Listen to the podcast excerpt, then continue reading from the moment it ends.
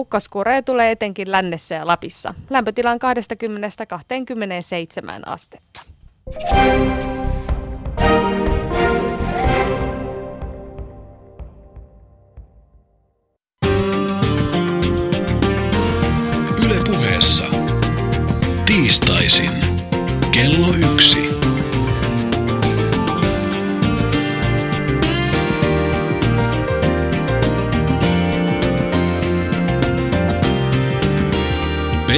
Sihvonen. Hyvää tiistaipäivää tasapuolisesti teille Yle Puheen kuuntelijoille.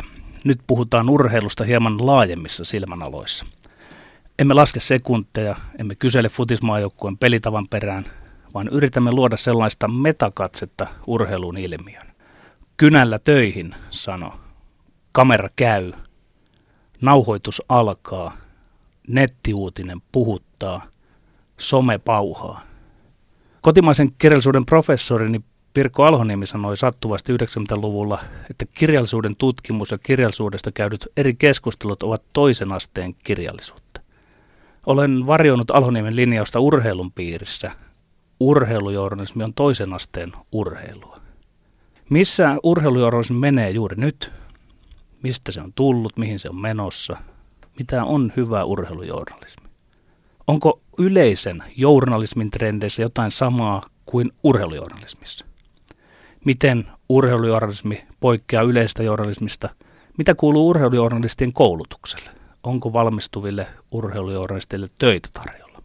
Kun työskentelin kymmenen vuotta urheilijoiden jääkiekkoanalyytikkona, mietin usein, kun esittäydyin tuntemattomille, sanoako olen jääkiekkotoimittaja vai sanoako olen urheilutoimittaja vai olen toimittaja.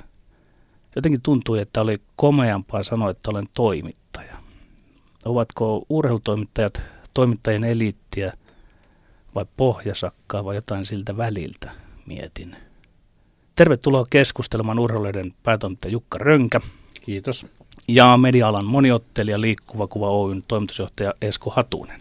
Kiitos, kiitos. Aloitetaan Esko Hatusesta anna tämän keskustelun pitimiksi hieman teoriaa ja luokittelua. Mitä on journalismi ja miten siihen suhtautuu urheilujournalismi? No, en ole ihan alan auktoriteetteja, mutta kyllähän se yleisesti on määritelty, että se on jotakin tällaista, mitä just tässä teemme. Eli välitämme tosi asiapohjaisia, ajankohtaisia asioita. Ja itse asiassa myös tietysti tämä sisältö, siitäkin puhutaan journalismina, tai journalismina, mutta sitten jos tähän otetaan se urheilu mukaan, niin kyllähän sitten pin, pinnalle nousevat ensimmäisenä melkein tuo tunne ja ainakin näin ajankohtaisena kansallistunne. Onko se, joka erottaa mielestäsi urheilujournalismia, voi sanoa, että niin kuin perusjournalismista? No ei se ainoa asia ole, mutta väittäisin, että se on yksi merkittävimpiä perusvireitä, joka aiheuttaa sen eron verrattuna vaikkapa talouden tai politiikan toimittamiseen. Jukka Rönkä, millainen on mielestäsi hyvä urheilujournalisti, jos näin laaja kysymys sallitaan? No kysymys on laaja, mutta jos me pidättäydytään siinä sanassa hyvä, niin mä sanon, että semmoinen keskeisin ominaisuus urheilutoimittajalla, kysymyksessä on kuitenkin tietyllä tavalla tämmöinen erikoistoimittamisen ala, niin täytyisi olla sen verran syvällä ja hankkia sellaiset valmiudet ja tiedot, että se ei anna tämän niin kuin ikään kuin tämän urheilun ja siinä toimivien ihmisten tietyllä tavalla kusettaa itteensä. Että siis jos mä sanon suoraan, niin yksi urheilujournalismin tämmöisiä suuria syöpiä on se, että me elämme tämmöisessä tietyllä tavalla valheen maailmassa. Ja me urheilutoimittajat ollaan monta kymmentä vuotta sallittu, että meille valehella. Ja edelleenkin me sallitaan. Että jos me ajatellaan, että otettaisiin nyt vaikka tämmöinen kuvitteellinen, täysin kuvitteellinen tilanne, että jossakin joukkueessa olisi tällä hetkellä semmoinen tilanne, että pelaajien luottamus on valmentajan katkinen, ei arvostaisi häntä. Seurajohtaja odottaa vaan, että päästä kauden jälkeen pistämään se pihalle. Kenties on jo sopimus uuden ihmisen kanssa tehty. Jos nyt me mennään kysymään pelaajilta, niin kuin tällä hetkellä valta on, että me uskotaan lausuntoihin. Jos me mennään kysymään pelaajilta, että mikä teillä on tilanne, niin ne alkaisi sanomaan, että kyllä se on erittäin hyvää työtä tehnyt, että olemme yhtenäisiä. Jos me kysyttäisiin valmentajalta, se valehtelisi meille päin näköä. Jos me kysyttäisiin seurajohtajalta, se valehtelisi meille päin näköä. Ja se, minkä takia urheilutoimittajia ja urheilutoimituksia ei olla yleensä arvosteltu, niin se on meidän oma syytämme, koska me on annettu kusettaa meitä itsemme monta kymmentä vuotta. Meillä ei ollut semmoista niin kuin osaamista ja selkärankaa sanoa, että tämä ei ole niin kuin, tämä mitä te puhutte, että meillä ei ollut aseita kyseenalaista, meillä ei ollut valmiuksia kyseenalaista sitä tietoa, ja se, jos johonkin se pitäisi tiivistämään, että tähän, tämän niin kuin, pystyttäisimme panemaan perspektiiviä suodattamaan sen niin kuin tämmöisestä valheesta ja disinformaatiosta sen oleellisen tiedon, mitä meidän lukijat ja kuuntelijat haluaisivat. Tulkitsenko Jukka Ranka sinua siinä mielessä oikein, että tietyllä tapaa kyse on siitä, että kun sitä ehkä kovaa sisältöosaamista ei ole, niin sitten täytyy mennä kysymään valmentajilta, pelaajilta, jotka eivät aina tietenkään vasta rehellisesti, niin säilyttääkseen näitä määrättyjä suhteita sinne joukkueisiin, valmentajiin, pelaajiin, niin ei edes senkään takia välttämättä lähdetä sille vähän kovemmalle totuuden tielle. Kyllä, jos katsomme itse asiassa vaikkapa tämmöistä urheilijoihin yhtä käyrää, joka on tällä hetkellä 100, 116 vuotta mittainen, niin silloin, silloin kun lehti perustettiin, niin siellähän oli, niin kuin voisi sanoa, että maa johtavat urheilukeskustelijat kävivät keskustelua urheilusta ja urheilun ihanteista ja liikunnan ihanteista. He johtivat keskustelua, he eivät kyselleet, mikä on ollut. Sitten alkoi 20-luvulla, kun alkoi kilpaurheilu niin voimistoja 30-luvulla, niin urheilutoimitteista alkoi niin myös urheilulehdessä niin tulla faneja. Ne alkoivat niin pitämään, että oli mukava niin hängaroida siinä näiden urheilijoiden ympärillä ja sitten supisti ja uskottiin ja oltiin mukamassa tämmöisiä, niin kuin, niin kuin, tämmöisiä niin kuin myötäeläjiä, tämmöisiä niin kuin kuuluttiin tähän yhteen perheeseen. Ja sitten oltiin sokeita, ei kirjoitettu siitä perheestä. Ja kaikki, jos me ajatellaan, miten me on kirjoitettu dopingista, kaikki mitä me vielä itässä tänäkin päivänä, niin minä sanon, että mä oon monesti sanonut, en ole julkisesti sanonut aika, minusta on kuvottavaa suomalaisen urheilujournalismin historia monilta osin. Ja, ja siinä ei ole mitään kunnioitettavaa niin kuin monista synkeistä. Totta kai sinne mahtuu hyviä journalisteja, mahtuu loistavia toimittajia, on mahtunut aina ja mahtuu tälläkin hetkellä. Mutta kyllä mä sanon, että jos niin kuin tämmöiselle nuorelle toimittajasukupolvelle, joka on nousemassa, niin jos joku asia pitäisi toivoa, niin tätä minä toivoisin. Ja minä itse asiassa uskon, että heissä on meidän tulevaisuutemme. Esko, miten sinä luonnostelisit muutamilla sanoilla hyvää urheilujournalistia? No olen itse mukana Haakahelian urheilujournalismin koulutuskokonaisuuden toteuttamisessa ja nyt kun uusia opiskelijoita on taas syksyksi tullut ja tulossa sisään, niin heille kyllä melkein voisi sanoa ohjeeksi, että jonkinnäköinen laaja-alaisuus, vähän niin kuin kaikessa toimittamisessa on yksi, yksi pääasia ja nimenomaan tuo, mitä Jukka sanoi tuosta journalismista urheiluosalla, niin niin sitä kriittisyyttä, sitä kaivataan, koska vaikka Pihkala ja kumppaneiden ajoista on vähän aikaa kulunutkin, niin edelleenkin tänne lajin, eli urheilujournalismin pariin tullaan aika lailla urheilun kautta ja se kiinnekohta on usein tai se lähtökohta on joku fanittaminen tai joku, jonkun lajin seuraaminen. Usein hakemuksessa näkee, opiskelijoiden hakemuksessa näkee lauseen, olen jo pienestä pitäen seurannut sitä, tätä ja tuota ja kyllähän siinä vaiheessa täytyy jonkinnäköinen irtiotto lajiin ottaa, jos aikoo urheilujournalistiksi. Ja minä tuossa vielä, tuossa vielä niin kuin mitä Eskokin puhui, niin minusta on hyvä havainto, että mitä kriittisyys tarkoittaa, niin se ei tarkoita kyynisyyttä, se ei tarkoita negatiivisuutta. Se vaan tarkoittaa sitä, että ei olla naivistisia tyhmiä, ei ihan jokaista niin kuin sanaa uskota ja anneta niin kuin niin kuin tietyllä tavalla, että höynäyttää meitä. Että pitäisi sillä tavalla olla kunnioitus sitä omaa työtä, omaa ammattiosaamista ja omaa mediaa kohti. Että hankki semmoiset valmiudet, että pystyy suodattamaan sen, sen, niin kuin sen höpinän oikeasta tiedosta.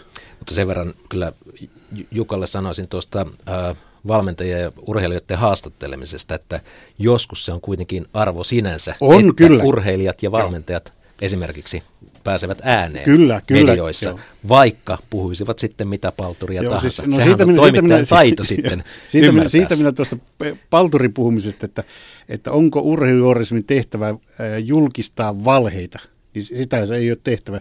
Ja minä sanoin, että nyt vaikka ollaan Yleisradion kanavalla, niin minusta oli huvittava tapaus silloin, tai koominen tapaus silloin aikoinaan, Lahden skandaali. Että jos ajatellaan, että tässä legendaarisessa tiedostilaisuudessa rehellinen Lapinmies, niin, niin hän kertoi, hän tuli valehtelemaan Suomen kansalle. Ja minkään näköistä suodatinta ei siinä valo, niin kuin tilanteessa ollut. Okei, minä myönnän, että suorassa lähetyksessä näin voi tapahtua, mutta se mitä minä olisin urheilujournalismissa toivonut, niin olisi jonkun näköinen itse tutkiskelu käyty jälkeenpäin, että mitenkä me voidaan antaa niin kuin tämmöisen asioiden niin tapahtua.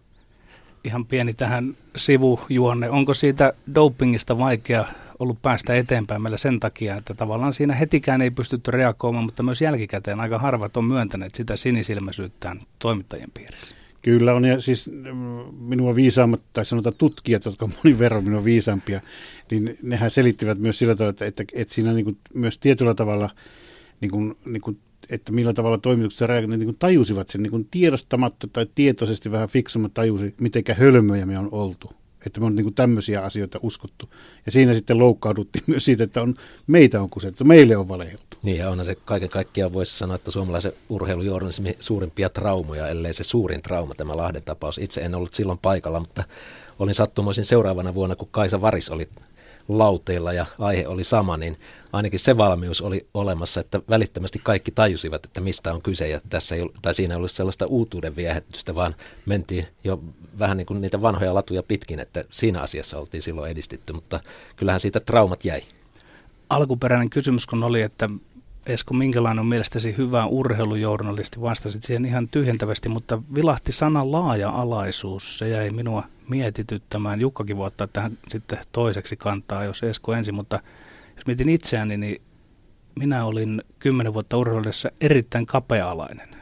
Ja tämä on tietyllä lailla ristiriidassa mielestäni sen laaja-alaisuuden kanssa. Että jos osaa kaikkea ja paljon – niin osaako sitten ikään kuin yhtään mitään, vai ymmärsikö väärin sen laajalaisuuden? Öö, no tietysti täytyy puhua siitä näkökulmasta, että kun koulutetaan ihmisiä, niin koulutuksessa ei voida kouluttaa yhteen asiaa ihmistä, vaan täytyy olla laaja-alainen koulutusohjelma, joka antaa valmiuksia moneen asiaan.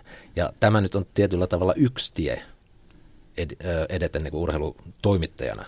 Tietysti toinen vaihtoehto on se olla yhden lajin ehkä jopa ihan yhden sarjan asiantuntija-analyytikko, joka pystyy kirjoittamaan ja sanomaan siitä kaiken juurta jaksain, mutta väittäisin, että tässä maassa tällaisia toimittajia löytyy yhden, ehkä toinen käsi mukaan otetaan, niin siinä ne melkein rupeaa olemaan. Joo, kyllä siis sanotaan, että, että tietenkin se on aina niin kuin mediakohtaisesti, että, että se me, meillä urheilulehdessä on ollut, koska me ollaan urheilun erikoislehti ja on haluttu profiloitua vielä sillä tavalla, että me ollaan niin kuin syvällä, niin meillä on ollut ihmisiä, jotka on, niin kuin, ne on saa olla todella suppealla. Se, että sitten on myös toisenlaista laaja-alaisuutta, että en nyt tässä ala Petteriä sen, sen kummemmin enää kehua, mutta siis Petterin hyvä puolihan oli, että vaikka se oli niin kuin, niin kuin monessa asiassa yksilmänä syvällä, niin hän oli kuitenkin ihmisenä laaja-alainen, että se ymmärsi tavallaan semmoiset niin perspektiivit. Ja sitä laaja-alaisuutta minä niin kuin ihmisiltä niin kuin toki kaipaisin, että he ymmärtäisivät tämmöisen niin kuin, niin kuin, niin kuin ylipäätänsä elämän ja maailman niin kuin, niin kuin mahdollisimman avarakatseisesti ja laaja-alaisesti ja olisivat niin kuin avoimia – niin kuin sille asialle, mutta, mutta niin kuin, tietenkin mä ymmärrän, että on olemassa medioita, joissa pitää niin kuin hoitaa myös aiheita laajallisesti, mutta silloin se on sitten, sen toinen hinta voi olla se, että ei päästä semmoisiin syvyyksiin, kun, kun pitäisi päästä, päästä, mutta tietenkin on myös semmoisia medioita, joissa ei edes haluta sinne päästä. Niin ja kyllä urheilujournalismin historian aikana, kun ajatellaan tuota sanaa urheilujournalismi, niin alkuaikoina se paino oli nimenomaan siellä sanassa urheilu, koska ne tyypit, toimittajat tuli sieltä urheilun parista. Sitten tämä painopiste on pikkuhiljaa ruvennut siirtymään tuonne journalismin puolelle ja vähän vaikuttaa siltä, että pikkuhiljaa meillä niitä urheilujournalisteja alkaa olla enemmän ja enemmän. Ja tuosta laaja-alaisuudesta vielä, että sen tarkoittaa nimenomaan sitä, että siis ihminen niin kuin kokonaisuutena laaja-alainen, siis hu- humanisti mm. ajateltuna mm. laaja-alainen. Ja vieläpä sillä tavalla, että tajuaa, että urheilu on osa elämää, eikä sillä tavalla, että elämä on osa urheilua, vaikka näinkin väitetään. Täällä Ylellä, kun olen vuosien varrella eri tehtävissä piipahtanut ja nähnyt tätä touhua, niin Ylellähän on ehkä niin kuin viimeisenä linnakkeena on kunnolla äänittäjiä ja on vähän niin kuin joka tehtävään eri miehiä ja eri naisia. Kun sinä koulutat Esko Hatunen niitä oppilaitasi siellä, niin voiko tämän laajalaisuuden ymmärtää niin, että nykyään yhden ihmisen täytyy osata ollakseen ja päästäkseen töihin, niin täytyy osata monipuolisesti teknisesti ottaen eri asioita? Tietyllä tavalla joo, ja sitä voisi tarkentaa sillä tavalla, että ei välttämättä tarvitse nimenomaan osata mutta jos ymmärtää prosesseja, vaikkapa tämmöisen radiolähetyksen tekemisen, että siihen kuuluu myös tämä tekninen puoli, äänitarkkailu ja kaikki nämä asiat, niin silloin on paljon suuremmat valmiudet keskittyä ehkä siihen omaan erikoisosaamisensa esimerkiksi urheilussa. Ja nimenomaan juuri sieltä, että meilläkin paljon tällä hetkellä käydään, koska me niin voimakkaasti ollaan nyt tulevaisuudessa satsamaan tämmöisen liikkuvan kuvan ja videoihin ja tämmöisen digipuolen asioihin, niin on ymmärrettävä, että, että, että siellä niin kuin tarvitaan semmoista osaamista, että ikään kuin pystytään niissä vesissä kalastamaan ja liikkumaan. Mutta sitten voisiko sanoa päivän päätteeksi kuitenkin siellä on ihan samanlaiset lainalaisuudet ja voimat.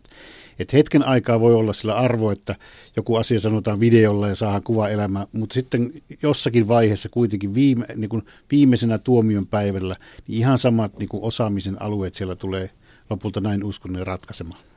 Kun oli keskustelussa tässä nyt tämä hyvä urheilujournalismi, niin itse sain vuosina tutustua tähän urheilulehtiläiseen rönkäläiseen mielipidejournalismiin. Avaa Jukka vähän mielipidejournalismin sisältö. No siinä on ekana taustalla semmoinen niin kuin, niin kuin, ehkä tämmöinen isompi filosofinen kysymys niin kuin ihan alkuperäisessä niin kuin maailman jotoksessa, että tuota, että niin kuin urheilu on varsinkin semmoinen aihe, jossa on niin kuin tietyssä mielessä niin hirveän vaikea, että sieltä löytyisi semmoista yhtä tai kahta totuutta. Ja, ja tavallaan sitten se, mitä voi sanoa, että mikä on niin urheilulehti menemättä niihin syihin, mitä me siihen päädyttiin, niin, tuota, niin mitä me lähdettiin, niin me lähdettiin ikään kuin, että me alamme kertomaan tästä maailmasta niin kuin omia totuuksia. Ja joita, jos niitä ihmisiä on tarpeeksi, jos jotakin kiinnostaa, niin sen seurauksena ne niin kuin oppivat lukemaan urheilulehtiä. Niin kuin aikoinaan ihmiset oppivat lukemaan sinua. Ne tajusivat, että sinä olet niin kiekkokontrolli ja meidän pelin mies ja sinä rakastat summasta ja jo aika pitkään rakastat tammistakin ja sulla oli niin kuin tällä tavalla. Ja ihmiset niin kuin ymmärsivät, ne niin kuin tiesi, että mitä ne ostaa. Mutta tänä päivänä se, mikä minusta on tämmöistä niin kaksinaismoraalismia, niin on, että me emme tietyllä tavalla ole avoimia. Että me niin kuin sanotaan, että, sanotaan, että ateisti papin kaavussa kertoo, kertoo, että pitäisikö Jumalaa uskoa tyyppisesti. Me on minusta niin kuin tietyllä tavalla, niin, niin varsinkin urheiluun niin sopii tämmöinen, että ei tarvi olla niin kuin ylipuolueellinen tai että otetaan, että totuus löytyisi jostakin, niin kuin, niin kuin jostakin asioiden välistä tai vaan se, että siinä kun rehellisesti, että, että jos niin kuin ihmiset selkeästi, ja minä sanon, että kun urheilukin on muuttunut, niin kuin elämä laasti ottaa on muuttunut monimutkaisesti, niin ihmiset tarvitsee semmoisia, että, että niin kuin ikään kuin sitä ei tämmöisellä keskiarvoilla aleta niin kuin pohtimaan asioita, kumpi on oikeaa ja väärää, kun ei ole välttämättä oikeaa väärää, vaan tarvitaan niin kuin erilaisia mielipiteitä ja sitten ihmiset niistä mielipiteistä itse, mihinkä ne haluaa uskoa, ne uskoo ja valitsee. Tämä on sinänsä mielenkiintoista, koska sitten taas perinteisesti, kun journalismia ajatellaan, niin journalismissa on ajateltu näin, että yleisölle, lukevalle, katselevalle, kuuntelevalle yleisölle täytyy tarjota ne tosiasiat, joiden pohjalta voidaan tehdä sitten johtopäätöksiä, mikä on totta ja mikä ei. Ja tämä urheilulehden linja vaikuttaa vähän siltä, että ääneen on päästetty kommentaattorit ja kolumnistit. No, tuota, tämä, on, on hyvä kysymys, mutta jos, jos, tuota, jos kuvitellaan, että minä kaatasin, tässä meillä on tällä studion pöydän lasi, ja minä kaatasin tämän lasin vettä tuohon pöydälle, ja minä kysyisin tuolla huoneessa olevalta mieheltä, mitä täällä tapahtui, niin se sanoisi, se sanoisi todennäköisesti, että siellä todennäköisesti kukkaruukku kaatui. Jos mä kysyisin tuolta huoneessa olevalla miehellä, mitä täällä tapahtui, niin se todennäköisesti sanoisi, että tota, olisiko siinä joku tuoli kolahtanut. Ja perinteisen journalismin mukaan niin lukijan pitäisi niin kuin tästä välistä päätellä, mitä täällä. Meidän tehtävä, niin kuin mä Sihvoselle aikana, kun se tuli Petteri meille töihin, niin siinä meidän Aalehtien talon vieressä on semmoinen nauris, mikä, noin merenpohjan lahti siinä joka tapauksessa on. Mä kysyin, että kun Petteri kysyi, mikä on hänen tehtävässä. Mä että elää soita tuolla, että jos tuossa pitäisi selvittää, onko ankereasta tuossa merenpohjassa, niin elää soita kalastajalle tuonne rannalle ja kysy siltä, elää soita meribiologille Helsingin yliopistoon, vaan muuta hanki kituset ja muuta asumaan sinne allas, niin sinun ei tarvitse niin kysyä.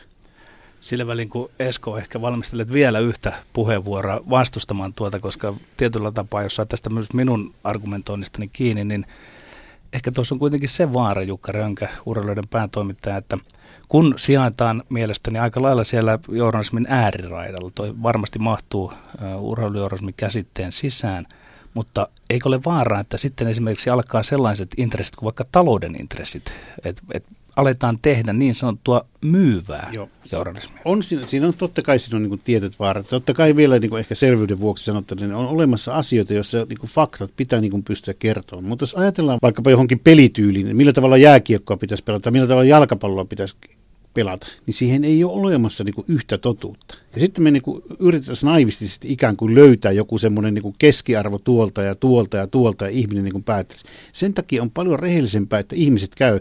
Jos me ajatellaan, että me niin kuin normaali elämässä tehdään valinta, muutama vuosi sitten rakensin omakotitalon, niin mä soitin muutamalle asiantuntijalle, kun minä en ymmärtänyt taloista yhtään mitään, enkä talopaketti. Mä soitin muutamalle arvostavalle asiantuntijalle ja minä kysyin, minkälainen talopaketti pistää ostaa. Sitten soitin toisille. En minä etsinyt mitään, niin kuin, mä arvostamilta ihmisten pyysin näkemyksiä ja muodostin oman näkemyksen niiden perusteella. Ja se on, voisi sanoa, että niin kuin, niin kuin, niin kuin tämmöisen mielipidejournalismin, jota mekin edustamme, niin, niin kuin tietyssä mielessä se pohjaydin. Ja minusta se on monta kertaa rehellisempää, kun sen sijaan yrittää mennä niin kuin, niin kuin jaloin sydämin, että niin kuin lähdetään etsimään totuutta ja kerrotaan tasapuolisesti asioita. Niin, tässä tullaan ehkä kyllä kuitenkin sitten sen asian äärelle, missä ei ole ehkä oikeaa eikä väärää, eli kyse, ei. kyse on vastuusta. Joo. Jos ajatellaan vaikkapa tätä yleisradiota, niin yleisradiollahan vastuu siitä, että ihmisiä tai ihmisille tarjotaan tasapuolisesti Mutta yleisä, tietoa. Yleisä, yleisradio, vaikka me ei tullut siitä keskustelemaan yleisradiosta, niin täällä käydään aivan loistavia debattiohjelmia aivan loistavaa keskustelua käydään niin politiikasta, taloudesta kuin monesta muustakin asiasta. Ja, ja, ja kysymys on juuri siitä, että, että, että myös urheilusta pitäisi pystyä keskustelemaan yhtä Sitten on asiat erikseen on sillä että kerrotaanko, että onko joku kuollut tai montako on Ukrainassa tuota, ammuttu ja mitä siellä tapahtuu. Ja niissäkin on sillä, että niin kuin, niin kuin, jos ei mitään muuta tämä sata vuotta tämmöistä niin kuin mediavallankumousta on meille opettanut, niin se on niin kuin opettanut ainakin se, että, että niin kuin pitäisi aika kriittisesti suhtautua siihen mitä totuuteen, mitä niin kuin valtamediat tai mediat ylipäätänsä on meille viimeisen sata vuoden aikana tarjonnut. Sillä on aika, niin kuin mä sanon suoraan, että jos siinä annettaisiin arvosana, niin se on aika synketä. Jos joku, tällä hetkellä tulisi joku konsultilta muualta maailmasta, niin sanoisi, että tämmöinen valtamediajournalismi niin pitäisi lopettaa, koska se on niin totaalisesti epäonnistunut monien asioiden seurannassa. Niin, huono kompromissihan on aina huono kompromissi, mutta tietysti täytyy muistaa myös se, mitä mediassa ja varsinkin toimittajat aika usein unohtaa, niin on se, että ei muisteta kenelle tehdään juttuja. Urheilulehdessä se on aika selkeä, tai pitäisi olla varmaan aika selkeä se yleisö. Mutta, mutta, siinä mielessä niin, urheilulehden linjahan mm, toimii. Joo. Ja, ja tässä pitäisi olla rehellinen niille ihmisille, jotka ostaa lehen, että jos ne haluaa ostaa, joku haluaa ostaa maitoa, niin siinä paketissa, jonka se ostaa, niin se tietää, että se saa maitoa. Niin kuin se ennen vanhan tiesi, kun Sihvonen meillä oli, niin se tiesi, että se saa sitä armotonta tykitystä, jossa kummolla aina potkasta, potkasta kerran vuodessa päähän ja harkimoa sitten toisessa mutkassa. Se tiesi, mitä se saa. Me oltiin rehellisiä siinä asiassa. Mutta tällä hetkellä se, mikä on niin ongelma – niin on, että me tekeydytään, että niinku, me niinku olla, niinku luoda illuusio monissa medioissa, että tässä sinä saat maitoa, mutta tosiaan kun sinä avaat, niin sinä saat sieltä joko semmoista kuravetta tai piimää. Et ainakaan sitä, mitä se on niinku tilaamassa. Ja vielä yksi termi, joka tähän liittyy mielestäni olennaisena, on medialukutaito. Eli kun tuutataan tarpeeksi, niin kaikkihan muuttuu todeksi. Niin. Mutta, mutta, Mut, mutta edelleenkin tähän medialukutaitoonkin, niin siis niin kuin on rehellisempää sanoa, niin kuin itse asiassa ennen vanhaa oli niin kuin vahvat tämmöiset niin kuin puoluepoliittiset lehdet. Niinhän oli sillä tavalla rehellisiä lehtiä, että sieltä sanoi, että Yrjö Rautio sanoi, että tämä, tämä on SKDL-lehti, me ajatellaan täällä maailmalta tällä hetkellä. Sitten siellä on nykypäivä, jossa sanottiin kokoomuksen ihmiset sanoivat, että tämä on kokoomus. Ihminen tiesi, että nyt siellä puhuu kokoomuslaiset, nyt siellä puhuu ö, kommunistit tuolla suunnalla. Mutta monella lehdellä on, ja medialla on itse asiassa, että ne niin menevät jonkun tämmöisen puolueettoman ja, ja hyvän ja korkean journalismin viitan taakse. Ja tosiasiassa niin ne ei edes kerro lukijalle, että mit, mitään, niin kuin, ne ei tiedä, että keneltä he tätä maitoa ostavat. He ei tiedä, missä alkutuottaja on. Puoluelehtihän liittyy vähän semmoinen tietty hankaluus, että – muistan itsekin siellä Pohjanmaalla, kun isovanhempani he olivat keskustalaisia ja sitten heille tuli sen aatteen lehti ja sitten periaatteessa siinä ei mitään muuta luettu kuin sitä ja sitten huikein kohta oli, kun naurettiin sille puoluehengessä, aatehengessä piirretylle ja kirjoitetulle pilakuvalle, mikä siinä oli aina. Mutta minua hieman siinä niin kuin oudoksutti se, että se synnyttää sellaisen tuota uskovaisten lahkon, yhden asian lahkon, lahkon. Niin miten Jukka Rönkä ajattelet siitä, että miten urheilulehden lukijat, ovatko he, uskovatko he siihen yhteen asiaan vai synnyttääkö tämä myös vastamielipiteitä ja kestävätkö nämä vastamielipiteiset ihmiset siinä kyydissä mukana sitten? No itse, itse asiassa se, mikä meidän niin kuin tietyllä tavalla meidän toiveemme on ollut koko aika, mikä jos ajatellaan meidän niin kuin tarinaa, minkälainen se on viimeiset kymmenen vuotta ollut ja, ja minkä kaikki niin kuin palaute ja lukijapalaute ja kaikki niin kuin näyttävät, niin ihmisillä on tarve käydä sellaista debattia. Kun kysymys ei ole siitä, että asiat on aina oikea, väärä, hyvä tai paha, totta tai ei totta, vaan on vaikeita monimutkaisia asioita. Otetaan, nämä heitä nyt esimerkkejä, jonkun konkreettisen esimerkin. Sanotaan nyt vaikkapa, että pitäisikö juniori jääkiekossa tai jalkapallossa siirtyä tasoryhmiin. Ei siinä ole niin oikein tätä väärää vastausta. Jos Sihvonen ajattelee kilpaurheilun kannalta sitä, niin oikea vastaus on, että pitää siirtyä. Jos taas sitä ajatellaan liikunnan kannalta, niin todennäköisesti vastaus olisi, että ei pitäisi No kumpi näistä asioista on niin kuin oikea? Tai kumpi näistä asioista on niin kuin väärä? Se, mitä me yritämme käydä, niin käydä avointa debatteja. Ja se, mitä niin kuin mä sanoin, niin se, mitä se niin kuin kymmenen vuoden kertomus on opettanut, niin ihmisillä on tarve tänä päivänä käydä ja pohtia, pohtia sitä, eikä lukijata pidä, pidä aliarvioida. Me oltaisiin niin kuin joku, niin kuin ennen vanha oli kirkossa semmoinen mustapukunen ukko, joka oli siellä muita korkeammalla. Kun se sanoi, niin ei sitä kukaan kyseenalaistanut. Mutta onko niin, että kun Janne Erikäinen teillä urheiluudessa kirjoittaa Tenniksestä, jos joku on todella häntä vastaan, niin onko mitään tutkimuksia tai tietoa siitä, että kestääkö nämä kelkassa mukana, jotka ajattelevat erillä lailla? Kesti, kestihän ne sinunkin aikana. Että siellä, siellä, siellä, oli, niin kuin, siellä oli kahdet, siellä oli Sihvosen, jotka rakastivat sinua ja sitten oli ne, jotka, jotka inhosivat sinua, mutta siitä huolimatta ne halusi tietää, mitä se Sihvonen on tästä asiasta mieltä. Ja se on, niin kuin, jos ajatellaan vielä sitä, ja nyt vähän puhtaasti meidän kilpailuetuna, niin, niin mehän ilmestettiin kerran viikossa enemmän. Okei, nyt kun on tullut netti, niin asia muuttuu, mutta sanotaan vielä semmoinen kymmenen vuotta sitten, kahdeksan vuotta sitten, seitsemän vuotta sitten, niin mehän ilmestettiin kerran viikossa. Niin saattoi olla, että joku valmentaja-asia oli jo puitu tuhat kertaa, että, että onko se hyvä vai huono asia. Mutta ihmiset odottivat, huomisessa päivänä ilmestyy urheilu, että on kiva kuulla, mitä Sihvonen on mieltä. Ne osasivat lukea lehteen, ne osasivat tietää, että Sihvonen on meidän pelimies, ne tiesivät, että se sillä on omat suosikkisä. Ne oli oppinut lukemaan ja minusta pitäisi uskaltaa median luottaa yhä voimakkaammin ja voimakkaammin ja voimakkaammin omaan lukioon. Ainakaan urheilujen lukijoista mä sanoin, että ne ei ole tyhmiä. Jos ne olisi tyhmiä, niin ne ei lukisi tuota Mutta tähän tulee vielä mieleen tuohon hyvää urheilu toimittajan ominaisuuksiin liittyen se laaja-alaisuus ja siinä mielessä, että näkee ehkä nenää pitemmälle, ehkä huomista ja ensi viikkoakin pidemmälle, koska tuo, mitä Jukka esimerkiksi sanoi tuossa, puutun nyt, vaikka se nyt oli vain joku esimerkki tuosta jääkiekosta, että pitääkö siellä olla tasoryhmät vai ei, niin väittäisin, että edes niin kuin kovin suuri osa jääkiekkotoimittajista ei ymmärrä sitä, että tällä hetkellä suomalaisessa jääkiekossa junioripuolella ehkä suurin ongelma on se, että ikäluokat pienenevät. Joo. Siellä ei edes tasoryhmiä tarvita, vaan mm. enemmänkin pitää miettiä, että mistä niitä joukkueita yleensäkään saa kasaa, koska jääkiekko on pikkusen paha pelata kolmella miehellä. Mutta, mutta sama, sama ongelmahan suomalaisille lehdille. No niin kuin voisi sanoa, että ne niin kuin on, jos lehdet työntää tällä hetkellä, ne menettää lukijoita niin ne syyttää kaikkia muita välineitä, mutta ne ei katso omaan peiliä ja sano, että mikä, mitä me on tehty, tehty väärin. Ei tänä päivänä ihmisille enää samanlaiset asiat, mitä niille upotettiin 30 vuotta sitten, 20 vuotta sitten, 10 vuotta. Tuossa naapurissa hyvä lehti nimeltä Urheilu sanoo, 50 000 on hävinnyt Levi, Levikistä reilu 15 vuoden aikana. Minkä takia? Koska maailma muuttuu ja ihmisen tiedon tarve muuttuu asioista ja se, että mitä ne haluaa leheltään ja medialta ne odottaa, niin niiden pitää pystyä muuttumaan. Jos se, se pystyy muuttumaan ja menettelee, niin ensimmäisenä pitäisi, ei, ei pitäisi syyttää aikaa eikä pitäisi syyttää ketään muutakaan, vaan pitäisi katsoa peiliä ja todeta, että mikä tällä hetkellä on vikana. Niin, sen verran vielä otetaan kiinni isossa kuvassa. Täytyy tähän kyllä sanoa, että sellainen ilmiö, että tuo printtipuolen ei nyt alasajo, mutta alamäki kyllä vaikuttaa myös noihin levikkilukuihin, eli sillä on oma merkityksensä, mut, koska mut, sisällöt ovat siirtyneet kuitenkin verkkoon. On kyllä, mutta siitä huolimatta niin on löytymässä myös, on olemassa Suomessa lehtiä, joissa levikit nousevat tätä niin taustaa vastaan, sitä huolimatta ihan painettujenkin lehtien asiat.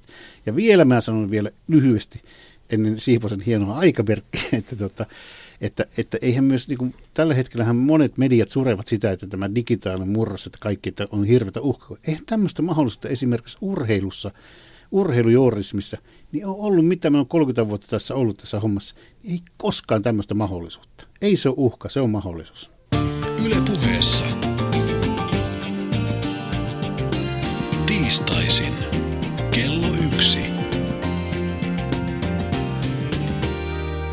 Petteri Sihvonen. Puhutaan hieman trendeistä ja tekemisen tavasta ja muodoista. Mistä urheilujournalismi on tullut, missä se menee nyt ja mikä mahtaa olla tulevaisuuden näköala? Kumpi herroista aloittaa? No minä voisin mielelläni palata vielä sinne Pihkalan ja Vilskmanin, no niin, Vilskmanin aikaan. Että... 20-30-luvuilla. niin, mennään, mennään itse asiassa 1800-luvun lopulle vielä, koska se myös se on, se on hieno kaarikko, se on opettavainen kaarikko, sitä lukee niin, niin, niin onhan se niin kuin urheilujuorismin niin kuin tietyllä tavalla tehtävä on muuttunut moneen kertaan tässä matkalla. Ja silloin ihan alkuvaiheessa urheilujuorismihan oli tämmöistä niin kuin, niin kuin ihanteitten ylläpitoa ja vaalimista. Henkisen ja sielullisen ja ruumiillisen ylivoima. Jopa niin urheilijan musta historiahan on siellä, että oltiin yhdessä vaiheessa niin kuin erittäin voimakkaasti niin kuin rotu, rodun jalostuksen asialla. Se oli, niin kuin, se oli maan kovinta urheilujuorimista 1900-luvun alkupuolella. Sitten alkoi semmoinen vaihe, jossa kilpaurheilu nosti niin kuin päätössä. Ja sitten mentiin ihan puhtaasti, oltiin tulosurheissa, oltiin tämmöinen sanotaan 40, 50, 60, 70, 80-luku oltiin vielä tämmöisen niin raportoivan, että kerrottiin mitä ja missä ja milloin, kuka oli siniviivalta, veti mihin aikaan ja mihin kohti maalia. Ja sitten, sitten pikkuhiljaa se on siitä niin kuin muuttunut ja me ollaan menty viimeisen 20 vuoden aikana erittäin jo monissa asioissa hyvään suuntaan ja, ja on alettu niin kuin, tätä niin kuin maailmasta tuo ja urheilusta tuomaan esille toisenlaisekin asioita. On alettu syvällisesti peliä niin kuin analysoimaan ja viipaloimaan. Ja totta kai ei se kaikille sovi. Ei, ei Suomessa ole 5,6 miljoonaa ihmistä, jotka haluaa viivelähtöä laskea. Mutta täällä on ihmisiä, joista myös se asia on niin kuin kiinnostava. Tietenkin sitten vaan joka median niin kuin tehtävä, että mikä on se meidän tehtävä, missä on se meidän kohderyhmä, mitä nämä ihmiset niin kuin haluaa. Jos joku haluaa SM-seksiä, niin sitä varten on olemassa klubit. Jos joku haluaa viivelähtöä laskemaan sitä, että ei se tarvitse niin kaikille se viivelähtö niin kuin pudota. Mutta urheilun painoarvo ei ole kyllä ihan, ihan ehkä siinä määrin sitten kasvanut, koska kyllähän viihde on tullut urheiluun mukaan ja muun muassa urheilun ö, esitysoikeudet ovat muuttaneet sisältöjä ja väittäisin jopa näin, että vaikka urheilujournalismissa on kiinnitetty asioihin huomiota uudesta vinkkelistä, eli esimerkiksi taloudesta tai politiikasta, niin itse asiassa jotkut talous- ja politiikan toimittajat ovat omineet näitä urheilun aihepiirejä, että vaikkapa jos tässä nyt sen verran saa mainostaa, niin joku Image-lehtikin saattaa kirjoittaa erään espoolaisseuran taloudellisesta tilanteesta ihan, ihan koska tahansa sellaisen jutun, joka menisi ihan täydestä myös urheilulehden artikkelina. Kaipaisitko, että urheilujournalismi ottaisi myös kontolleen pikkusen laaja-alaisempaa tehtävää, että ei vaan oltaisi siellä pelin ympärillä niissä vanhoissa No sehän se olisi sitä nimenomaan urheilujournalismia, jonka äärellä tässä koitetaan nyt olla, koska se on lähtenyt jostakin sieltä fanittamisesta ja sieltä urheilutoimijoiden keskuudesta tämä urheilutoimittajuus. Ja nyt kun vihdoin ollaan pikkuhiljaa päästy sinne journalismin äärelle, niin nyt olisi sitten korkea aika ottaa sitä etäisyyttä, ottaa se kriittisyys siihen mukaan ja tuoda niitä uusia kulmia tähän urheiluun. Ja väittäisin, että sieltä löytyisi niitä asioita, jotka voisi tuoda vaikkapa urheilulehdelle uusia lukijoita. Joo, kyllä tämä on ihan oikea suunta. Ja siis sanotaan, että, että elämässä on hirvittävän paljon semmoisia asioita, jotka niin kuin, tietyllä tavalla voi nähdä myös urheilun kautta. Et otetaan nyt vaikkapa, otetaan nyt vaikkapa, vaikkapa semmoinen asia vaikka vaikkapa pelko tai jännitystilat, niin nehän on ihan niin kuin universaalia asioita riippumatta siitä, onko se urheilua, onko se taidetta, onko se normaali elämä, onko se koulunkäyntiä. Ja on paljon tämmöisiä asioita, joita voidaan niin kuin nähdä, että ne näkyy. Ja urheilu on siinä mielessä tietyllä tavalla myös mielenkiintoinen tutkimuskenttä, koska siinä monesti ollaan ääriasioiden, ääriilmiöiden, niin kuin, niin kuin, että tavallaan se, että jos sinä niin kuin jännität, ja sinun niin kuin ainoa niin kuin jännitys, niin kuin sä käyt vaan kouluja ja syöt ja tuota, mutta jos sä niin kuin jännität ennen kun sun pitäisi hypätä joku 245 korkeutta, joka on ihan ääressä, sun pitäisi 110 prosenttia, niin, niin ne on mielenkiintoisia. Sieltä mä oon samaa mieltä, että sieltä voi löytyä ja sieltä löytyy mielenkiintoisia asioita ja tätä urheilua pitäisi pystyä näkemään. Varmasti myös meidän paljon laajemmin, mitä me tällä hetkellä sitä nähdään. Niin ja urheilussa on vielä, tai urheilujournalismissa on se erikoispiirre, että sitä taitaa olla journalismin lajeista ainut, jolloin voidaan niin kuin paikantaa se suoritus, se voidaan mitata senteissä, sekunneissa, minuuteissa tai pisteenä minä tahansa. Eli jos verrataan vaikka taloutta ja politiikkaa, niin eihän siellä voida seurata perussuomalaisten nousua politiikan kentällä, tai se on ainakin melko pitkäveteistä tosi TV-touhua sen jälkeen. Tai jossakin taloudessa, niin nämä, nämä on niitä pitkiä prosesseja, joita löytyy myös urheilupuolelta. Ja, ja nyt tästä, tästä päästä taas siihen teemaan, mitä me hyvin aikaisemmin tuolla teimme tätä. Me voidaan mitata kellolle ja sekunnille laskee maalit. Hyvin fakta-asioita olemassa olemassa. Mutta sitten jos me lähdetään vaikka niinku purkamaan, että minkä takia Suomen peli jalkapallossa tai missä tahansa lajissa niin ei toimi. Minkä takia, me, minkä takia me tehtiin tänä päivänä vain, tai meille tehtiin neljä maalia, me teimme vain yhden maalin. Niin siihen, siihen ikään kuin sen analyysin syyksi, niin se voi olla monimutkainen, varsinkin jos otetaan vaikkapa jalkapallo, niin sen jos se meinataan tulkita oikein se asia, että lähdetään niin kuin miettimään, että mitä siinä tapahtuu siinä pelissä, niin sitä ei pysty millään mittareiden, ei semmoista tilastotiedettä vielä tällä hetkellä ole olemassa, joka pystyisi sen aukottomasti sanomaan. Se voi olla tutkijan apuvälineen hyvä mittaus, ja siihen tarvitaan sitä näkemystä. Kun puhuttiin aikaisemmin, mikä on mielipiteellistä tai näkemystä journalismia, ja sen takia maailma ja elämä tarvitsee, ja urheilu tarvitsee tällä hetkellä tulkkeja, jotka kertovat sulle, mitä urheilussa niin tapahtuu ja missä mennään. Nimenomaan, ja se urheilutoimittajan taito olla laaja-alainen ei ole arvo sinänsä, vaan jos tuo Jukan jalkapalloesimerkki tähän otetaan, niin sellainen kirja lajista on kirjoitettu kuin numeropeliä, jossa itse asiassa numeroissa avataan tätä jalkapallon sisintä olemusta. Ja itse asiassa, jos kaikki menisi sen kirjan mukaan, niin jalkapallon pelaaminen ja valmentaminen olisi aika helppo asia. Joka yhdeksäs kulmapotkutilanne tuottaa melko hyvän maalitilanteen ja niin poispäin, mitä kirjassa sitten niitä numeroita pyöritelläänkään. Mutta sehän se on se nimenomaan se taito, että kaiken sen, mitä on elämänsä varrella matkaan reppuun kerännyt, niin osaa hyödyntää siinä ja ymmärtää – sen asian, ilmiön juuri siinä hetkessä niin kuin urheilussakin, että mistä tämä just tällä hetkellä johtuu, koska sitten taas ensi keväänä saattaa olla, että Suomen jääkiekossa se 4-1 tilanne tai lopputulos, niin se johtuukin ihan, er, ihan toisista asioista. Tämä oli Esko Hatunen mielenkiintoinen seikka, jonka otit esiin, että se urheilun suorituksen prosessi, se on kaikkien nähtävissä. Ja sehän avaa hurjia mahdollisuuksia niille urheilutoimittajille – jotka ymmärtävät sitä näkemäänsä. Mutta siinä on myös sitten toinen vinha puolensa, että, että myös katsojien ja sen median kuluttajien ymmärrys koko ajan kasvaa ja siitä jää myös aika herkästi kiinni sitten, että jos sitä avointa prosessia tavallaan kuvaileekin tai tulkitsee tai asettaa siitä väärän mielipiteen, no väärän ja väärän, että tietyllä tapaa joku taloustoimituksessa, jossa ne prosessit, talouden prosessit, ne eivät ole ihan avoimina siinä silminähden meidän edessämme, niin niitä ei ehkä ainakaan verekseltään pääse niin nopeasti tuota arvostelemaan.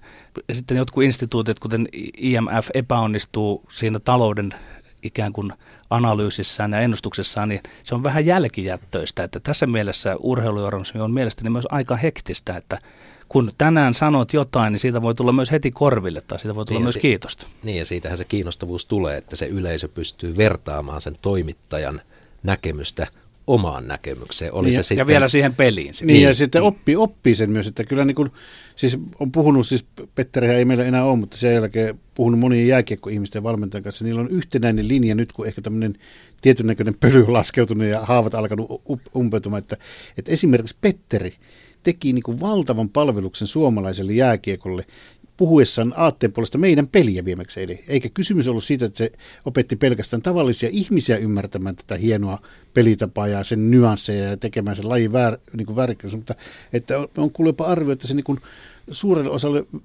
näille, näille SM valmentajista se niin avasi sen, niin se maailman, että mitä se on.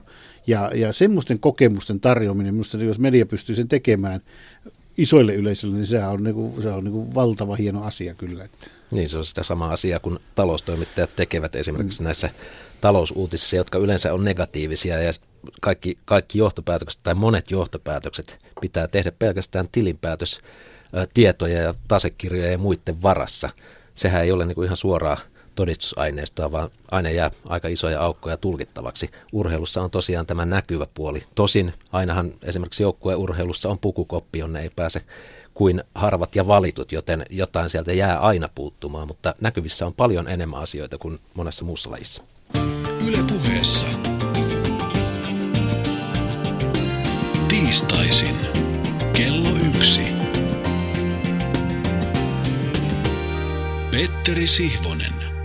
Media-alan moniottelija Esko Hatunen, mitä olet mieltä siitä ilmiöstä, että nykyään mediat brändäävät toimittajiaan ja vielä toimittajat itse itseään. Ja tähän keskusteluun kai kuuluu kiinteästi myös sosiaalinen media, niin sanottu some, Twittereineen päivineen.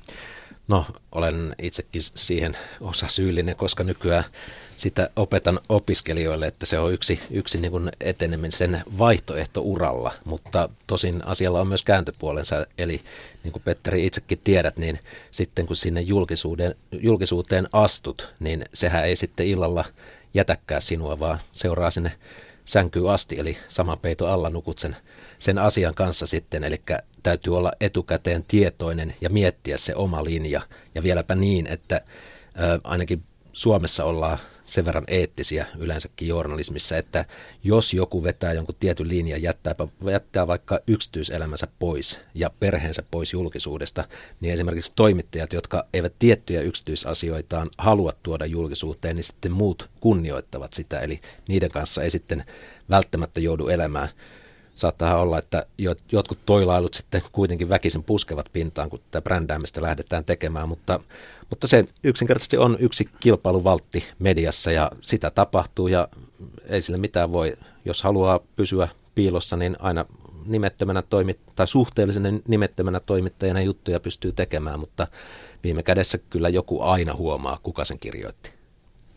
Joo, kyllä minä niin kuin sanon, että isossa linjassa tässä on samaa mieltä, että, että 900-luvulla mä olin veikkaessa. Silloin meidän ajatus oli, että me tehdään veikkaista semmoinen urheilu VTT, eli jossa ei ollut niin kuin kasvoja tietyllä tavalla, että meidän analyytikot oli, sanotaanko ihan, nyt jos paljastaisin, ei viiti paljasta tietenkään, mutta niin kuin sanotaan kohtalaisen tunnettuja valmentajia, ansioituna valmentajia ja pelissä aivan valtavan sisällä, mutta niiden nimi ei näkynyt koskaan lehdessä, että ne tehtiin ikään kuin, silloin me lähdettiin tämmöistä VTT-ajattelusta, mutta nyt sanotaan 2000-luvulle tullessa urheilehdessä me lähdettiin sitten tekemään niin kuin, niin kuin, niin kuin yksittäisistä toimittajista myös semmoista vahvaa brändiä.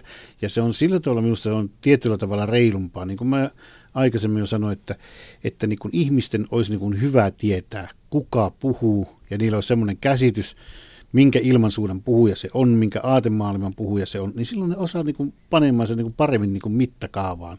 Ja, ja niin kuin siinä, siinä mielessä totta kai se on kilpailuetu, totta kai se, niin kuin, se on tämmöisen tunnistamisen, mutta on siinä minusta myös tämmöisen, niin kuin, jos mennään juorismin tämmöisiin syväjuonteisiin, niin kyllä sieltä löytyy myös hyvä peruste minusta sille, että se on niin kuin rehellisesti sanottava, kuka on ja mitä mieltä on. Ja, ja suomalaisessa sanotaan, yksi urheilujuorismin tämmöisiä suuria ongelmia, syöpihän meillä on, että, että miksi meillä valehdellaan, niin meillähän valehdellaan sen takia, kun meillä ei uskalleta puhua niin kuin julkisesti totta.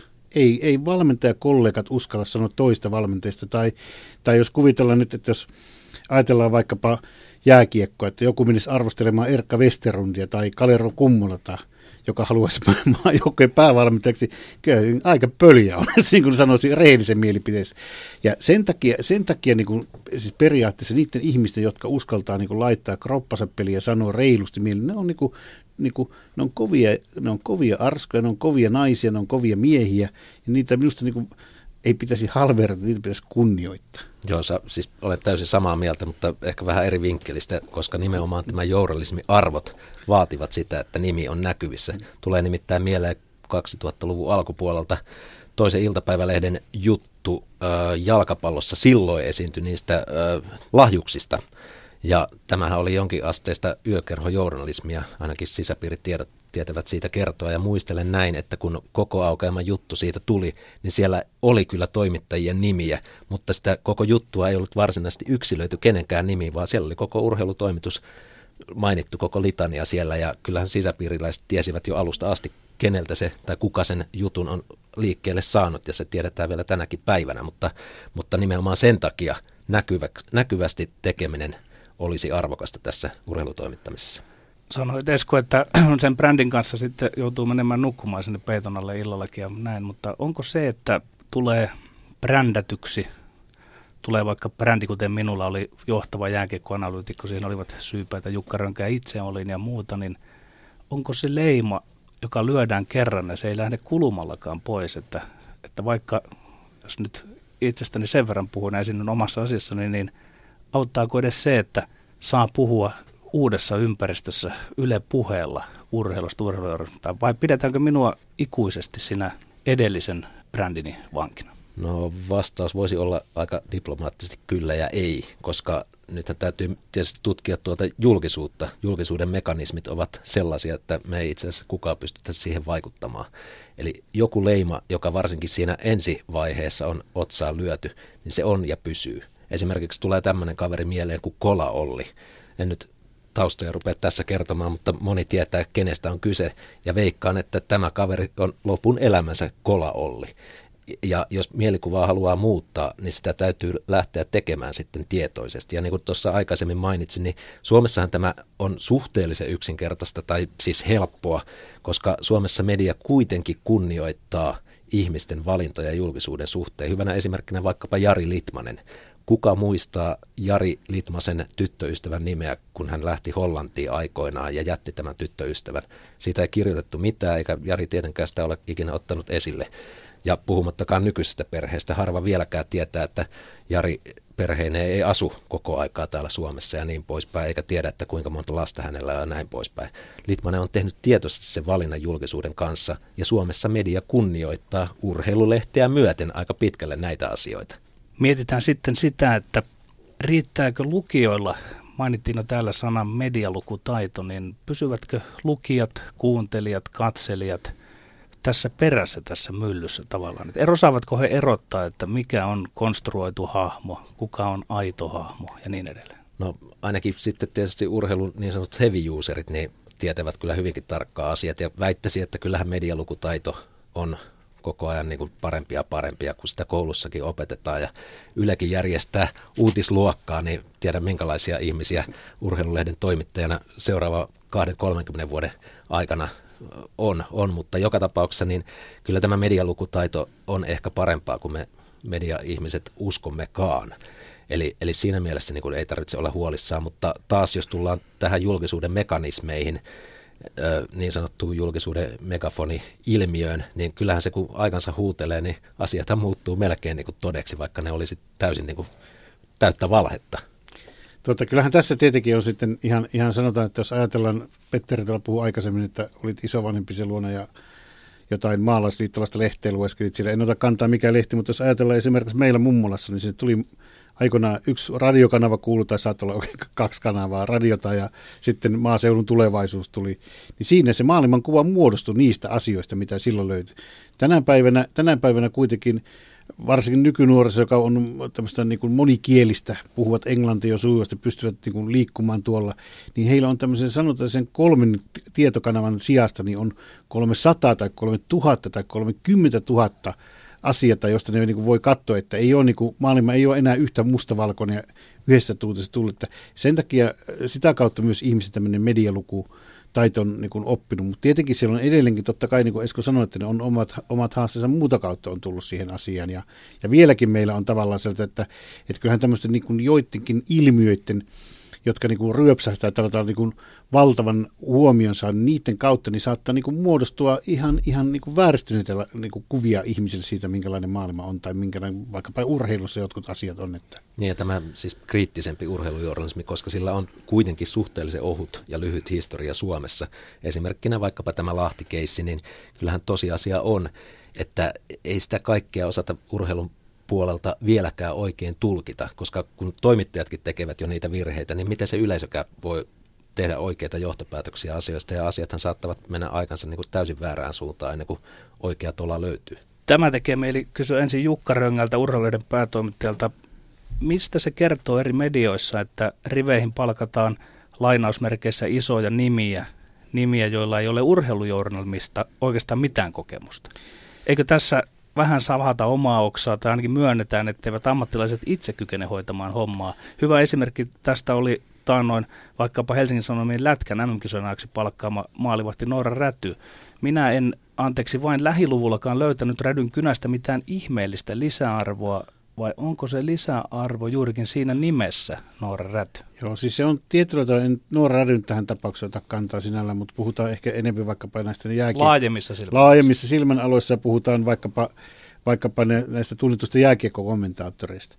Niin kyllähän se on niin kuin, tietyllä tavalla niin kuin erittäin halpa tie, jos niin kuin, niin kuin, tai niin kuin tällä hetkellä hän sortuu siitä halpaan tie, että otetaan kova nimi ja luullaan, että se, että otetaan niin kuin kova nimi, eikä ajatella sitä niin kuin sisältö, sisältöpää edelle. Että, siis, ja sitten vielä kaiken lisäksi, kun sanotaan näissä televisiokommentaattoreissa, niin voi sanoa, että yhteinen nimittäjä, ehkä Tammisen tietty, ennen kuin se on lähdetty tietyssä mielessä niin kuin tuotteena raiskaamaan, niin tuota, jos käytetään tällaista brutaalia ilmaisua. Mutta sanotaan, että, että niin kuin lähes poikkeuksellisesti nämä, nämä ovat niin kuin todellisuudessa, ei ne tule puhumaan totta sinne studioon, vaan ne tulevat puhumaan sitä semmoista soopaa, mitä on niin kuin kor- poliittisesti korrektia puhua. Okei, voi olla, että sinne pitkässä taustassa niin on asioita, jotka on ihan sataprosenttisen timanttisia asioita, mutta sinne ei oteta rehellisiä ääniä. Niin kuin tapaus Sihvosen kohdallahan aina ihmiset sanoo, että se on negatiivinen. Ikinä me ei käyty sen keskustelua, että pitääkö se tehdä juttu negatiivisesti, positiivisesti, vaan olla rehellinen. Ja mä sanon, että, että jos joku ymmärtää lajia, niin siltä pitää sen lisäksi vaatia, että se uskaltaa sanoa rehellisesti. Ja mä sanon, että tällä hetkellä 99 televisiokommentaattoria sadasta on poliittisia pelureita. Ne eivät sano ihan todellista, ne niin pitää käsijarrun päällä, ne sanoo mikä on soveliasta. Ne eivät uskalla suututtaa, ne ei uskalla suututtaa, suututtaa tuota, ne ei uskalla suututtaa pelaajia eikä ne uskalla suututtaa kummalla. Niin ja väittäisin vielä senkin, että kun urheilun parista tulee urheilutoimittajia, jos tämmöistä epiteettiä tässä kohti käyttäisi, niin jo sinänsä siis toimittajuus, sehän on sellainen taito, että sitä ei siellä urheiluparissa välttämättä opi, koska se näkökulma asiaan on aina se yksi ja sama. Eli voi olla, että nämä saappaat, joita näiden kommentaattorien ja vastaavien täytyy täyttää, on niin suuria, että eivät he edes kykene siihen. Ja sitten tämä rehellisyys tai sen puute paljastuu siinä, että aika harva uskaltaa sitten julkisesti sanoa, että itse asiassa mä en tästä asiasta tajua juurikaan mitään, kun mulla on tämä näkökulma ainoastaan tästä vinkkelistä. Ja tässä on niin kuin, menemättä siihen, mitä Petter Roppu lopuksi tuo brändikysymys tarkoittaa. Jos ajatellaan esimerkiksi vaikka tapaus Tammista, kaikki muistaa jääkiekko MX fantastisen hieno jääkiekko-ihminen, mutta sen jälkeen kun se on tullut maikkarille, niin siitä on tehty tämmöinen tietyllä tavalla väärällä tavalla brändi. Siitä on tehty ilveili, siitä on tehty Pelle siellä miestä. Hyvä mies, aivan loistava lätkäjätkä. Niin se on niin kuin antanut itsensä tietyllä tavalla tämmöisen niin kuin, niin kuin ilveilijän rooliin. Ja se on itse asiassa, minä ymmärrän varmasti, että maikkarin tehtävä on tehdä jotain viidettä niin kuin ihan tajuttomille massoille ja koittaa sitä kautta myydä niitä kortteja, että saataisiin tuota bisnes toimimaan. Mutta samalla ne tekee niin kuin itse asialle aivan hirveästi hallaa. Niin ja ehkä siinä kyseessä on se, että niin kun, kun viihdettä tuodaan urheiluun, niin ensinnäkin ne, jotka tekevät sitä viihdettä, niin kaikki eivät ole ehkä siinä hu- huumorissa ammattilaisia ja se saattaa ontua senkin takia. Ja Onko sitten, se Tamminen huono huumoria vai? Ja en, en ota siihen kantaa sen enempää. Ja toinen juttu tässä on se, että aina täytyy nimenomaan muistaa medioiden ja toimittajien tai julkisuudessa olevien ihmisten motiivit. Eli onhan siellä Tammisenkin taustalla erilaisia motiiveja olla julkisuudessa. Hänhän on myös yrittäjä ja toimii aika monella muullakin sektorilla. Eli hän saattaa tällä tavalla edesauttaa sitä, sitä ehkä jopa hänelle tärkeämpää asiaa tässä vaiheessa elämää. Eli, eli tällaisia asioitakin täytyisi ymmärtää ja tämä kuuluu mielestäni myös Mutta onko se, media- hyvä, onko, niin, onko se hyvä journalismia, että jos siellä ikään kuin annetaan muiden vaikuttimien vaikuttaa. Urheilulehti on syytä. Me on yritetty olla rehellisiä kymmenen vuotta. Ja meille hauku, meille naurata, että, että kyllä te olette hulluja, kyllä te teette vääränlaista journalismia. Että teillä on niin yksi silmästä ja tämmöistä ainoa, niin kuin mitä meitä ajaa, meidän ajat ollaan rehellisiä. Me voimme olla, Sihvonen on voinut olla viivelähtöisen meidän pelissä kanssa väärässä, se on voinut olla oikeassa. Se, ei ole, se on toissijainen se asia, se on rehellisesti näkö. Sitten tämmöisiä ilveilyitä, jotka niin kuin, niin kuin, eivät uskalla sanoa omaa mielipiteensä suoraan, tai sitten puhumattakaan niin kuin valehtelee. Ja sitten lehdet ja mediat, jotka antaa niin kuin tämmöisen valheen ja tämmöisen ilveilyminen, niitä pidetään sitten niin kuin kunniallisen jotenkin niin kuin journalismin tekijöitä. Tämä on minusta kuvottavaa. Niin siis näissä kommentaattoreissa pääasiahan on se, että muistetaan mainita ja tuoda esiin se, että heillä on se yksi funktio ja yksi näkökulma ja yksi tehtävä siinä mediassa, että kyllähän ihmiset tajuaa sen, että mikä jonkun Tammisen rooli on näissä jääkiekkolähetyksissä, että ei se kaikki nyt ehkä ihan sellaisenaan mene läpi, mutta juuri tämä, että kun balanssi ei pysy, mennään liikaa viihteen puolelle, niin se voi aiheuttaa sitä, että kaikki muukin sisältö menee vähän sinne päin. Palautan keskustelua vähän alkuperäisen kysymykseni tiimoille ja kysyn Jukka Röngältä, että käsi sydämellä, että ottaisitko sinä riveihisi verekseltään jo jonkun valmiin nimen, entisen urheilijan, entisen valmentajan, vai palkkaisitko Esko Hatusen koulun linjalta siellä pitkässä juoksussa ajatellen, että siellä hän, nuorukainen, mahdollisesti kehittyy teidän lehdessä? No kyllä lähtökohta on se, että, että niin kun, siis urheilulehen kuitenkin Jourestin linja poikkeaa sen verran tästä, niin kuin, voisiko sanoa, että siitä, mitä niin kuin monissa muissa medioissa tehdään. Jos olet tehnyt 10 vuotta, 15 vuotta, sanotaan nyt vaikkapa, minä otan kuvitteellisesti Helsingin Sanomia, niin kyllä se on hirveän vaikea – opetella niin kuin kävelemään sillä tavalla, niin kuin urheilulehti kävelee. Et on helpompi semmoiselle, jota ei ole vielä tietyllä tavalla tuhottu, niin on helpompi ottaa semmoinen ihminen. Ja mitä sitten jos ajatellaan ihan tuommoista niin nimistä tai ei-nimistä, niin me tuossa palkattiin toukokuussa semmoinen kaveri meille töihin kuin Jussi Leppälahti. Ei varmasti sano nimi kenellekään mitään, mutta me haettiin osaamista. Me katsottiin ihan puhtaasti, että, että ymmärtääkö se kaveri jalkapallo semmoisia asioita, pystyykö se kirjoittamaan, ilmaisemaan itsensä sillä tavalla – Ja, ja niinhän Sihvonenkin. Kyllähän mä voi jälkeenpäin paljastaa, että kun minä kerron meidän markkinointiosastolle, että Petteri Sihvonen tulee meille töihin, se on vastaus meidän ongelmiin nauron, niin ne oli kuin Puerto Riikkolaisille naurat, että, että tämäkö se on nyt se pelastus Lahden pelikanssa pois. Mutta kun Sihvonen teki ensimmäisen jutun, niin ei alettu nauramaan. Se ei ole loppu nauru. Saataisiko vähän paketoitua tätä keskustelua sillä tavalla, että kun mietitään, että mihin suuntaan urheilujournalismi on sikäli menossa, että tietysti resurssit ovat rajalliset, talouden resurssit. Ollaanko menossa siihen suuntaan, että televisio menettää asemia, netti nostaa niitä, radio on hienosti säilyttänyt, miten käy lehtien?